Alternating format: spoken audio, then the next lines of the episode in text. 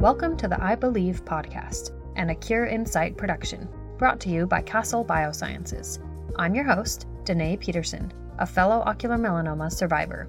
Here on the podcast, we'll be sharing information and insights on treatments, research, and living with ocular melanoma.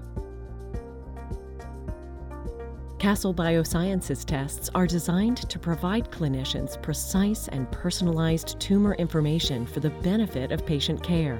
If you would like more information about how Castle is transforming the treatment of eye cancer, visit castletestinfo.com. Hey, Omies! Tune in today for a brief interview from AACR, which happened in mid April, the 14th through the 19th of 2023 in Orlando, Florida. AACR is the American Association for Cancer Research, and we were able to briefly interview two of the doctors who were present uh, at the AACR and who either presented or were able to be um, present during um, presentations on research for uveal melanoma. So give it a listen, and we hope you will subscribe, uh, donate if you can, and share this with another OMI. Hello, this is Kevin from A Cure in Sight. I'm here in Orlando in April at the American Association of Cancer Research meeting, and I'm fortunate to be sitting with Liya Xu. Liya is co-director of the Berry Xu Lab at the University of Southern California in Los Angeles. And this morning, Liya will uh, introduce us to a recent experiment that she's conducted with patients with uveal melanoma. Liya? Thank you, Kevin, for introduction. It's my great pleasure to be here. And uh, um, I am a professor of assistant professor of research ophthalmology and uh, uh co-running the aqueous humor lab together with Dr. Berry Jesse Berry uh, in CHLA and USC. And the fo- central focus of our lab is to develop this eye fluid aqueous humor as the liquid biopsy system to monitor and to monitor the intraocular diseases, specifically uveal melanoma of our interest. Well, tell us more about your experiment with these patients and how you took the biopsy samples and some of the findings that you had in your laboratory. Oh, it has been great two years working together with these patients and these samples. Um, last year, last December in um, two, two, 2022, we published the very first paper of uh, using aqueous humor collected from uveal melanoma eyes, and uh, we we were able to detect the genomic alterations in those in those samples, and that was the first time we demonstrate the ability to use aqueous humor from UVM, UV melanoma eyes um, and use that as a liquid biopsy system um, to monitor the intraocular disease. But this year, it's a short range of one year. We have another, like, more interesting findings um, of aqueous humor samples. Um, this time, we used purely diagnostic aqueous humor samples. That means when the patient uh, come to see the doctor, and the doctor will check the eyes and then use the minimally invasive um, paracentesis to collect um, 20 microliter uh, up to 100 microliter depending on the availability. Um, aqueous humor samples to be collected. And then this time we performed a, a large scale protein targets analysis of aqueous humor samples that actually fascinating um, to include 1,500 protein targets in 20 microliter aqueous humor samples. That was the very first time we can see so comprehensive protein atlas of uveal melanoma eyes. And also in this study, we included control um, samples. That means disease, aqueous humor from non-uveal melanoma diseases. So that allows us to identify the disease-specific informations. So, along with the Castle gene expression profile or panel, um, how could your experiment and the results of your experiment with the aqueous humor results uh, be brought together for patients out in the real world in the future? Oh, that's a Castle Bio. Uh, Castle Bioscience uh, has this fascinating uh, and uh, extensively clinical validated uh, classification system called gene expression panel, uh, gene expression um, uh, classification system, and uh, that is one golden sta- gold standard in use and for the patients right now. And in this study, we collected paired samples. That means uh, we collected aqueous humor first, and right after that, the tumor biopsy was collected. And then uh, the tumor samples were submitted to Castle, and Castle will do their uh, this clinical test on these tumor samples and get the uh, classification like GEP1 or GEP2, and that is the system to predict the metastatic risk uh, of these pa- of these eyes of these patients. And in our study, we compared our aqueous humor profile with uh, Castle Bio's GEP classifications, gene expression um, profiles, and we can identify the um, elevated protein informations in GEP2 patients compared with GEP1 patients.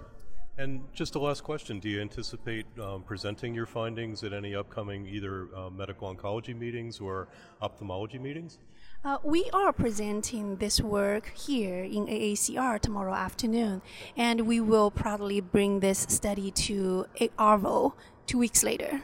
Um, and I hope we can show everybody um, the power of aqueous humor and how the minimally invasive uh, system can really help us to understand the disease, detect the disease earlier, and uh, make progn- prognosis at the very early diagnosis stage.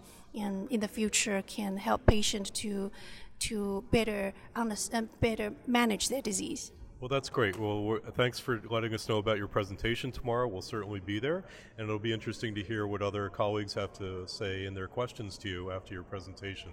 So we look forward to seeing you tomorrow. And thanks. Thank you. Thank you. Have a good day. You too. Hi, everyone. We're here today in um, in Orlando at AACR interviewing Mer- Dr. Meredith McKean from Sarah Cannon Research Institute um, from Nashville, and I'm here with Kevin O'Neill, who will be interviewing her. Well, thanks, Hannah.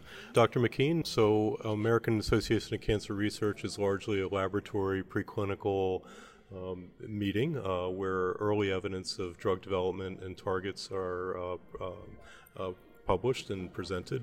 But I'm curious why you, as a medical oncologist, are here, particularly with uh, thinking about our disease, ocular melanoma.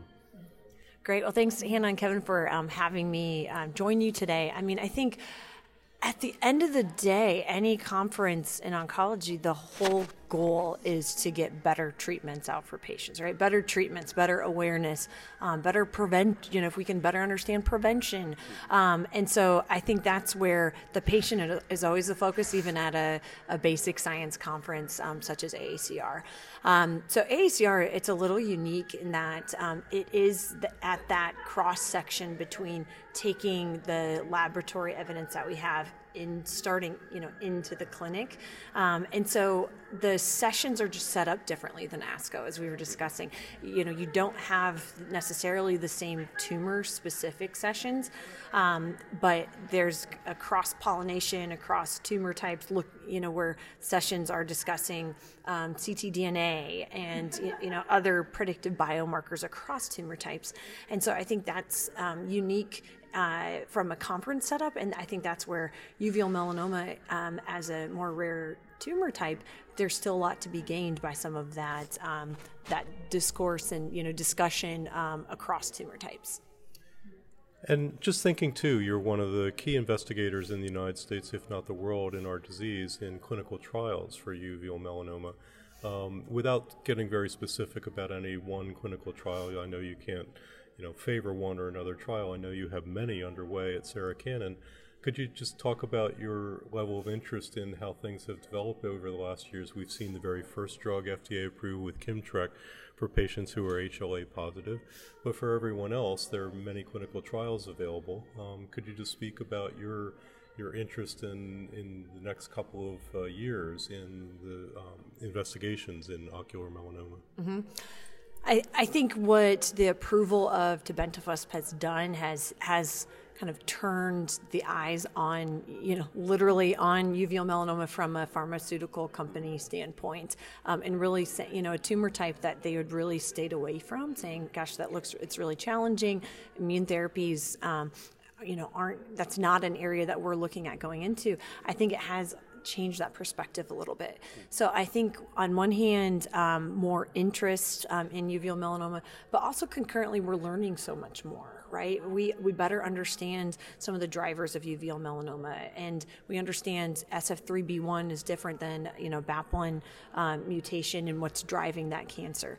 Um, and so I think that's really going to help patients better understand hey this is the best clinical trial for me or um, you know to have options um, i think is, is going to be really important and helpful for patients um, as we continue to help find therapies that are going to help patients live longer that patients may have several different trial options and be able to participate in several different trials to see exactly um, like what's the best sequencing and, and what's the best option for me. So i, I think um, over the last couple years, there's been a lot of advances um, in, in, trial options for patients from that standpoint. That's great, and we're very grateful for your work and your interest in our field, and looking for new investigational and hopefully FDA-approved drugs in the next couple years.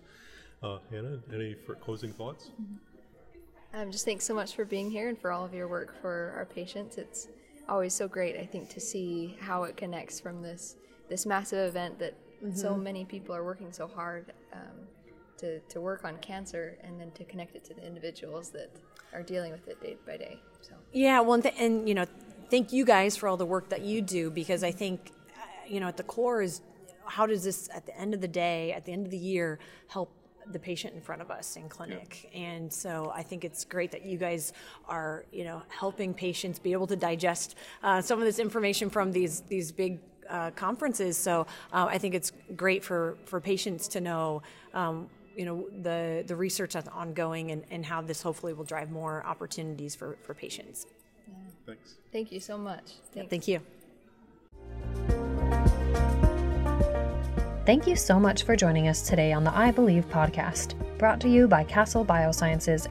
Please be sure to subscribe, and if you're so inclined, send this episode over to friends, family, and share on your social media to help spread awareness around OM. If you have a moment, leave us a brief review, or consider making a donation to the links in the show notes to keep our podcast going. Feel free to follow us on Facebook, Instagram, or Twitter at A Cure in Sight. We'll see you next time on the Eye Believe podcast.